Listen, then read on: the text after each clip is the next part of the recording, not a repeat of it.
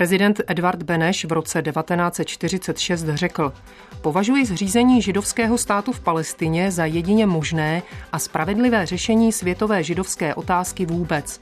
Proto kdykoliv se mi naskytne příležitost, budu pomáhat k jeho uskutečnění. A opravdu, poválečné Československo mělo na vzniku Izraele svůj výrazný podíl. Od roku 1948 až do roku 1951 mu navzdory embargu prodávalo zbraně, které pomohly odrazit snahy arabských sousedů Izrael zničit. Pak ale dodávky a s nimi i jakékoliv sympatie pro židovský stát na čtyři desetiletí skončily. Jak toto období odráželo vysílání československého rozhlasu, právě o tom bude dnešní Archiv Plus. Příjemný poslech přeje Veronika Kindlová. Archiv Plus.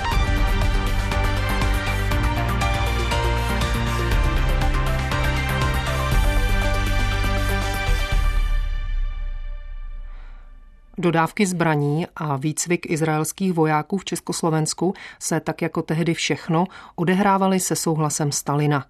Ten počítal s tím, že mladý židovský stát se stane sovětským satelitem, jenže místo toho se Izrael stal demokratickou zemí s orientací na západ a následně tedy nepřítelem Sovětů. U nás se tento obrat projevil v procesu s Rudolfem Slánským v roce 1952, ve kterém 11 ze 14 obžalovaných byli židé, což žaloba výslovně uváděla. Po skončení procesu to Klement Gottwald posluchačům vysvětlil. Během vyšetřování a při procesu s protistátním spiklenským centrem byl odhalen nový kanál, jímž proniká zrada a špionáž do komunistické strany. Je to sionismus. Proč? Prostě proto, že zejména po zřízení státu Izrael a jeho podčinění se Americe se sionistické organizace všech odrůd staly odnoží americké špionážní služby. Je to přímo ideální nástroj k pronikání do dělnického hnutí k verbování agentů uvnitř komunistických stran. Sověti a jejich satelity se postavili na stranu Arabů, kteří odmítali plán OSN na rozdělení britského mandátu Palestina na dva státy, židovský a arabský. Ani 19 let po vzniku Izraele se Arabové z jeho existencí nesmířili. V roce 1967 napětí na Středním východě eskalovalo. V Jordánsku, Iráku a Kuwaitu se mobilizovalo, Egypt a Sýrie přešly do bojové pohotovosti a když pak Irák vyslal své vojáky do Jordánska, Egypt Egypt obsadil demilitarizovaný Sinaj a odvolal odsud síly Spojených národů, Izrael na nic nečekal a 5. června preventivně udeřil. Následně zasedla Rada bezpečnosti, aby posoudila, kdo je agresor. V Moskvě a tedy všude na východě už ale měli jasno. Mluvčí sovětského ministerstva zahraničí však nám už dnes odpoledne na náš dotaz sdělil, že válečný konflikt vznikl z viny Izraele a označil ho za nevyprovokovanou agresi proti Egyptu. Izrael se podle slov sovětského mluvčího rozhodl k tomuto činu za podpory vlivných západních kruhů, týchž, které vedou agresivní válku ve Větnamu a které provádějí politiku spiknutí proti africkým zemím. Dá se očekávat, že sovětské vládní prohlášení důrazně odsoudí agresi, přičemž jako velmi důležitý moment bude podtrženo, že k válečným událostem dochází poměrně blízko jižních sovětských hranic. Sovětský svaz je podle slov mluvčího ministerstva zahraničních věcí připraven učinit všechno potřebné pro zastavení agrese a pro nastolení míru v ohrožené oblasti. Informoval moskevský zpravodaj Luboš Dobrovský. Incident vstoupil do dějin pod názvem Šestidenní válka. Československo po ní přerušilo s Izraelem diplomatické styky. Navzdory tomu mnozí občané s Izraelem sympatizovali. Spisovatel Pavel Kohout na sjezdu spisovatelů postavení Izraele přirovnal k Československu v roce 1938. Jeho kolega Ladislav Mňačko na protest proti postoji vlády dokonce emigroval do Izraele. Však jim to také nezůstalo zapomenuto. Rozhlasová rubrika Živá slova z jara roku 1970. Autor Lubomír Valach zůstane historickou skutečností, že prvním oficiálním aktem kontrarevoluce v Československu o desetiletí později byla ostrá kritika naší zahraniční politiky, vedená z pozic legální spisovatelské organizace. Zůstane hanbou československých intelektuálů, že tato kritika byla vedena ve prospěch imperialistického agresora Izraele a světového sionismu proti arabským pokrokovým režimům. Zůstane ostudou československých sdělovacích prostředků, že těmto špinavým záměrům sloužili, nebo nepochopili, že na Suezském kanále se bojuje i o naši věc. A nebo právě naopak pochopili to a proto jednali jakoby ve službách zájmu imperialismu.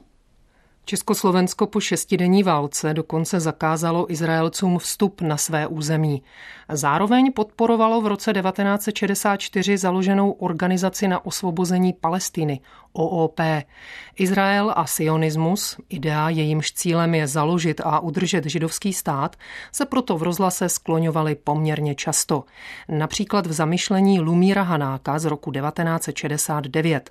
Autor tu ústy Karla Beníška rozebírá článek izraelského listu Hárec, kde jakýsi doktor Kac píše, že Pražské jaro povzbudilo k větší aktivitě také české židy, zejména ty mladé. Ještě dříve, než kontrarevoluce v Československu začala vystrkovat své první rohy, dochází k probuzení národní sounáležitosti u části židovské mládeže v Praze, která toto vědomí pozbyla. My si vzpomínáme, že hlavní impuls proto spadá do období izraelské imperialistické agrese vůči arabským státům. Tak je třeba tomu rozumět a ne jinak. Toto vědomí národní sounáležitosti a sám doktor Katz zdůrazňuje, že vůbec nešlo od samého začátku o náboženství. V Československu bylo pak živeno zahraničními sionistickými centry a ideově nepevné Československo s revizionistickým dubčekovským vedením vytvářelo pro různé formy sionismu příznivé klíma. A tak vedle českého a slovenského nacionalismu, vedle antisovietismu, liberalismu a K231, vedle probouzející se sociální demokracie a dezintegrace mládežnického hnutí, vedle všech těchto jiných proudů a elementů sehrál svou zápornou úlohu i sionismus. Projevoval se třeba útoky na naši zahraniční politiku vůbec a na Blízkém a Středním východě zvláště a verbováním vědeckých a jiných kapacit do Izraele a podobně. Po masakru izraelských sportovců na Mnichovské olympiádě v roce 1972, který provedla palestinská teroristická skupina Černé září, se protiizraelský zápal trochu zmírnil, ale jen trochu. Československo útok odsoudilo s tím, že teroristické akce palestinské věci rozhodně neprospívají. Ovšem komentář v rozhlasových novinách neopomněl připomenout, kdo vlastně za ten palestinský terorismus může jak dlouho ještě bude Tel Aviv odmítat řešení, které by umožnilo jednomu milionu osmistům tisícům palestinským uprchlíkům skoncovat s jejich bídou a pokořením. Budíli rozhořčení čin sfanatizovaných extrémistů, pak neméně odsouzení hodné jsou pokusy zneužít vzbuzených emocí k rozeštvávání národů. Proto je třeba vysoce ocenit statečné rozhodnutí, aby olympijské hry pokračovaly. Aby se přímo symbolicky demonstrovala síla olympijské myšlenky, přátelství, dorozumění a mírového soutěžení, i vůle, aby ve světě zvítězily takové vztahy a poměry, ve kterých by nemohly vzniknout ani myšlenky na činy, jako je ten, který způsobil krvavé úterý 20. olympijských her v Mnichově. V roce 1973, v roce Jom-Kipurské války, která se pokusila zvrátit výsledky války šestidenní, mohli rozhlasoví posluchači vyslechnout například živá slova Jiřího Bohatky o stati básníka a Viktora Dagana, ve které Dagan rozebíral antisemické motivy v české literatuře, konkrétně u Jana Nerudy, Svatopluka Čecha a co Jiřího Bohatku rozkatilo nejvíc, také u Petra Bezruče. Dagan se narodil na Královéhradecku a do roku 1949 pod jménem Viktor Fischl byl československým státním občanem.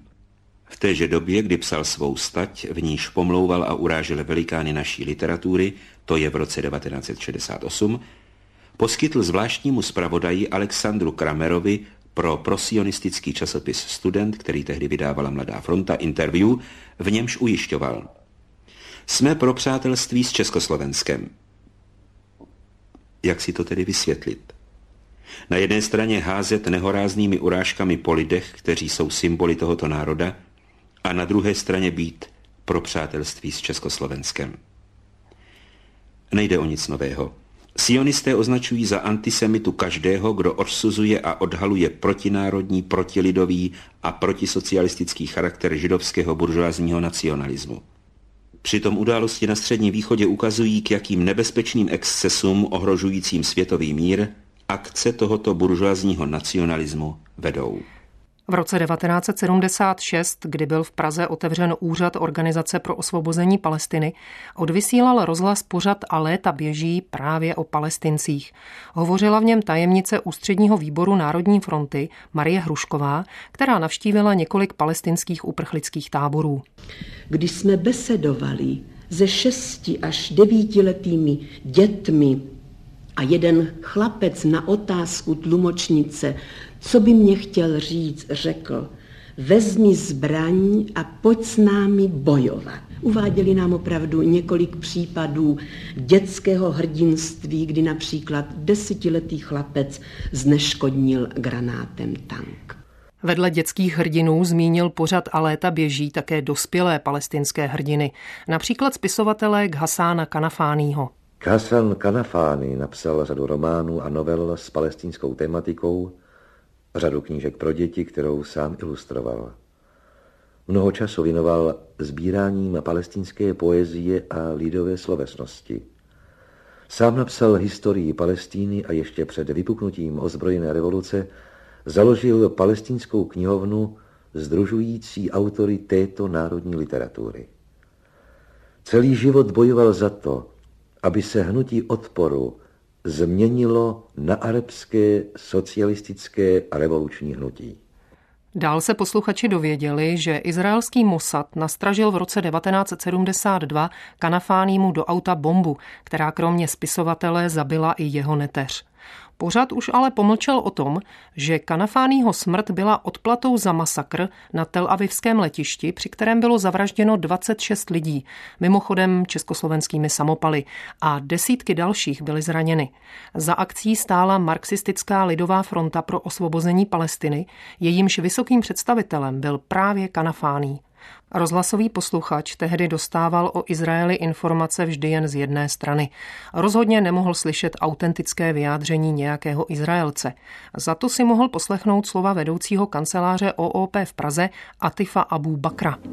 أشكر أولا الرفاق في إذاعة براغ لإتاحتهم الفرصة لنا للتحدث عن نضالات شعبنا الفلسطيني وتاريخه. Vždyť Československo sehrálo a nadále sehrává významnou úlohu v boji palestinského lidu. K nejvýznamnějším vítězstvím patří vítězství v Organizaci spojených národů v roce 1974. Výrazem podpory československých soudruhů je také uznání Organizace pro osvobození Palestíny jako jediného legálního představitele palestinského lidu. Před několika měsíci byla otevřena i tato kancelář a došlo k podepsání protokolu o československo-palestinských vztazích.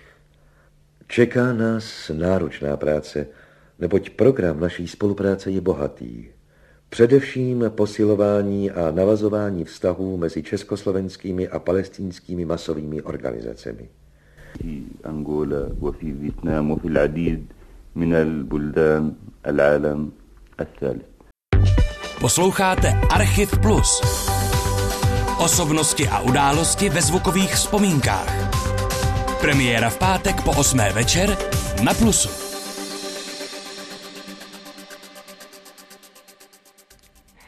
V roce 1974 odvysílal rozhlas debatu redaktorky Libuše Petrové s moskevským zpravodajem Efie Kolárem a doktorem Milanem Matoušem na téma Izrael a sionismus. Posluchači mohli telefonovat své dotazy, ovšem žádný z volajících nebyl přímo propojen do vysílání. Moderátorka jejich dotazy četla. Všechny šly pěkně po srsti. Eva Špělková volala, zda jsou židé národ nebo ne. A zda uznávají naše zákony židovskou národnost. No tak zda jsou židé národ nebo ne, to není tak eh, snadná odpověď. Eh, jestliže tedy v Izraeli se prohlásili za národ, a vytvářejí tam jaksi v křečech třídních bojů nový národ na základě umělého jazyka ivrit, protože židovský jazyk už mnoho tisíc let nikdo nehovořil, tak jako třeba latina je kultovním jazykem katolíků, také nikdo nemluví latinsky. A tedy tam vzniká takový národ, no tak pravděpodobně jednou to národ bude. Přitom tam dneska jsou příslušníci asi 70 národů a mluví právě asi 70 jazyky. Jenom mládež umí tedy ten nový jazyk. Tak řekněme, že tam to národnost, národ je. A to je novohebrejština, ano? To je novohebrejština na základě staré hebrejštiny, moderní tedy hebrejština, umělý jazyk. No a pokud jde o třeba židy ve východní Evropě, ty mluví jazykem jidiš, ovšem to není židovský jazyk, nebož to je středověká Němčina. To, že židé ještě nejsou národ, zaznělo v besedě mnohokrát. Čím tedy jsou, se ale posluchači nedověděli. Za to mnohokrát slyšeli, co je to ten sionismus. Sionismus je militantní reakční ideologií a politikou, na které se podílí také řada lidí nebo představitelů politiky a ideologie, kteří nemají s židovským původem nebo náboženstvím nic společného. I například u nás jsme měli o tom důkazy v nedávné době, například v 68. roce, kdy se velmi aktivně na straně sionismu angažoval ku příkladu Mňačko nebo Šťovíčková nebo Kohout. podobné. Pelikán. Kohout, Kohout Pelikán a další, kteří buď tedy jen částečně nebo vůbec neměli s židovským původem nic společného. Konec konců i to není zvláštně, opač i na hitlerovském nacismu se podíleli i lidé, kteří také neměli nic společného s německým národem. Tady jde o záležitost střídní, o záležitost, která je namířena proti revolučnímu hnutí, proti socialismu, proti pokroku. V roce 1978 se Izrael stal hned několikrát tématem komponovaného pořadu Horizont, který připravoval redaktor Petr Šimek z redakce Marxismu-Leninismu. Židovský stát tu rozebírali opravdu důkladně. Oficiální základy celého života v Izraeli spočívají na svatých a věčných knihách. Židovské dějiny jsou oprašovány a nově interpretovány. Ulice a restaurace dostávají starožidovské názvy. Dokonce i letopočet se počítá na základě starých mýtů od stvoření světa, takže třeba letošní rok 1978 se musí uvádět jako rok 5738. Je zajímavé, že zatímco letopočet odvozený od starozákonních textů se zesměšňuje, letopočet vypočítaný podle narození Ježíše Krista marxistickým bojovníkům proti sionismu nevadí. Objektivita v pořadu vůbec dost chybí a s fakty se tu zachází při nejmenším odvážně. Stát Izrael, u jehož kormidla stáli přední sionisté, zahájil svou činnost provokací. Jeho první ministerský předseda Ben Gurion přikázal sionistickým agentům vyhodit do vzduchu synagogu v Bagdádě. Toho pak využil jako důkazu existence strašného arabského antisemitismu a jako potenciálního důvodu k svaté protiarabské válce. K události došlo v roce 1951 a rozhodně to nebyl impuls k válce proti Arabům. Izrael tehdy organizoval odchod židovské menšiny z Iráku, která tu žila pokojně po staletí až do vzniku Izraele. Po něm začali být židé utiskováni. Mnozí se proto rozhodli vystěhovat do židovského státu. Irák jim ale kladl různé podmínky a všelijak odchod komplikoval. Přece jen šlo o mnoho lidí a také mnoho majetku. V této napjaté době byl proveden pumový útok na bagdátskou synagogu, kde bylo centrum pro židovskou emigraci. Iráčanům se tehdy podařilo odhalit několik izraelských agentů Mossadu, kteří se v zemi pohybovali a ty z útoku obvinili. Pozdější nezávislé vyšetřování ale neprokázalo, že by za útokem stál Mossad. Odpůrci Izraele to ale viděli jinak. Byl to známý trik. Vždyť neuplynulo ještě ani deset let, co hitlerovci po inscenování polského útoku na německou vysílačku zahájili válku proti Polsku a tím i druhou světovou válku. Sionisté rafinovaně využili tento fašistický recept už v prvních měsících své vlády – a nebyla to zdaleka jen tato metoda, kterou sionisté převzali. Nad vchodem do izraelského parlamentu Knesetu je starožidovský nápis. Žide, tvoje vlast se rozprostírá od Nilu až po Eufrat. Jinými slovy, Velký Izrael. To není blouznění několika sionistů, kteří ztratili rozum. Je to vysoká státní politika, taková, jakou byla například hitlerovská politika Velkého Německa. Další pořad Petra Šimka o Izraeli byl zaměřen na židovskou lobby ve Spojených státech, která tuto zemi údajně ovládá. A čím to je, když tato menšina je ve Spojených státech co do počtu skutečně malou menšinou? Je jich 6 milionů a z toho pouze přibližně tři čtvrtě milionu členů oficiálních sionistických organizací. Přesto se sionistům podařilo rozšířit svůj vliv na značnou část židovského obyvatelstva Spojených států. A to jak prostřednictvím svých organizací, tisku, tak i rozsáhlé sítě synagog. Američtí sionisté se navíc těší podpoře monopolistické buržoazie, protože ve Spojených státech je soustředěna největší skupina kapitalistů židovského původu na světě. Od židovské velkoburžázie dostávají sionisté slušné finanční částky i politickou podporu. Mezi magnáty, kteří poskytují sionistům podporu, se v americkém tisku obvykle uvádějí rodiny Bronfmanů, Schifu Warburgů, firmy Karl Proutz, finanční skupiny z Wall Streetu Lehman Brothers, Sachs and Company a mnohé další. Všechny tvoří nedílnou součást amerického monopolistického kapitálu. Velkokapitalisté židovského původu vystupují jako společníci nebo spolumajitelé podniků zároveň s americkými kapitalisty. Spojují je totožné třídní, politické a hospodářské zájmy. Židovská finanční elita Spojených států má navíc staré a dobře fungující mezinárodní styky.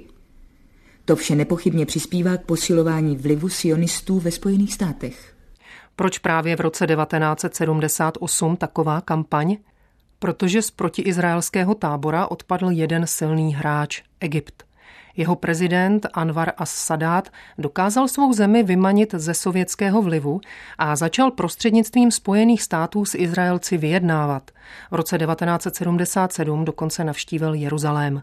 V roce následujícím se pak v americkém Camp Davidu sešel americký prezident Jimmy Carter, egyptský Sadát a izraelský premiér Menachem Begin ke společnému jednání. Dobře to ale určitě nedopadne, říkalo se v našem pořadu. O to už se postará sionistická lobby. Podle vyjádření samotné židovské ročenky ovlivňuje tři čtvrtiny amerického kapitálu. Podle jiných pramenů jsou to dvě třetiny. Ať už je to však jakkoliv, jisté je, že její ekonomická i politická síla je tak velká, že ve světle těchto skutečností musí dopadnout i nynější separátní jednání o krizi na Blízkém východě mezi Sadatem, Beginem a Carterem v Camp Davidu. Sionistická lobby je a zůstane na straně Izraele. Proto tato jednání nemohou přinést nic pozitivního a už vůbec nemohou přispět ke konečnému mírovému urovnání na Blízkém východě. Dohody s Camp Davidu vedly k izraelsko-egyptské mírové smlouvě. V jejím rámci Izrael vrátil Egyptu Sinajský poloostrov, který obsadil v šestidenní válce a Egypt na oplátku uznal existenci Izraele. Pro sovětský svaz a jeho blízkovýchodní chráněnce diplomatický propadák. Proto bylo potřeba izraelsko-egyptskou dohodu znevážit. Zvítězili jsme. Těmito slovy charakterizoval prezident Spojených států James Carter význam podpisu egyptsko-izraelské smlouvy ve svém projevu na slavnosti konané k této události 26. března tohoto roku v Bílém domě. Tomu se tak nedivím. Carter i Begin mohou skutečně mluvit o vítězství, byť velmi nejistém a dočasném. Ale prosím vás, z čeho se raduje Sadat? Pokud vím, za svou zradu dostane sice postupně zpět tuny písku Sinajské pouště, ale to je asi tak všechno. Solidaritu s arabskými národy a nezávislou politiku Egypta vyměnil za nerovné přátelství s Izraelem a Spojenými státy a navíc se zavázal plnit funkci četníka v celé oblasti. Tak to pochopili téměř všechny země Blízkého východu. Separátní smlouva totiž nepřináší mír, ale situaci jenom ještě více komplikuje. Carter, Begin a Sadat přešli i ústřední problém této oblasti, zákonná práva arabského lidu Palestiny na sebeurčení a vytvoření vlastního státu. V 80. letech velké pořady o Izraeli ustaly. Informace o židovském státě se většinou vyskytovaly už jen ve spravodajských relacích. V únoru roku 1990 pak ve večerních rozhlasových novinách zazněla zpráva úplně jiná, do té doby nepředstavitelná. V Tel Avivu byla obnovena společnost přátelství Izrael-Československo. Bude podporovat rozvoj vztahu a spolupráce mezi oběma zeměmi v různých oblastech. Jejími členy mohou být i Izraelci, kteří nepocházejí z Československa. A to je z dnešního Archivu Plus všechno. Za pozornost děkuje a příště se naslyšenou těší Veronika Kindlová.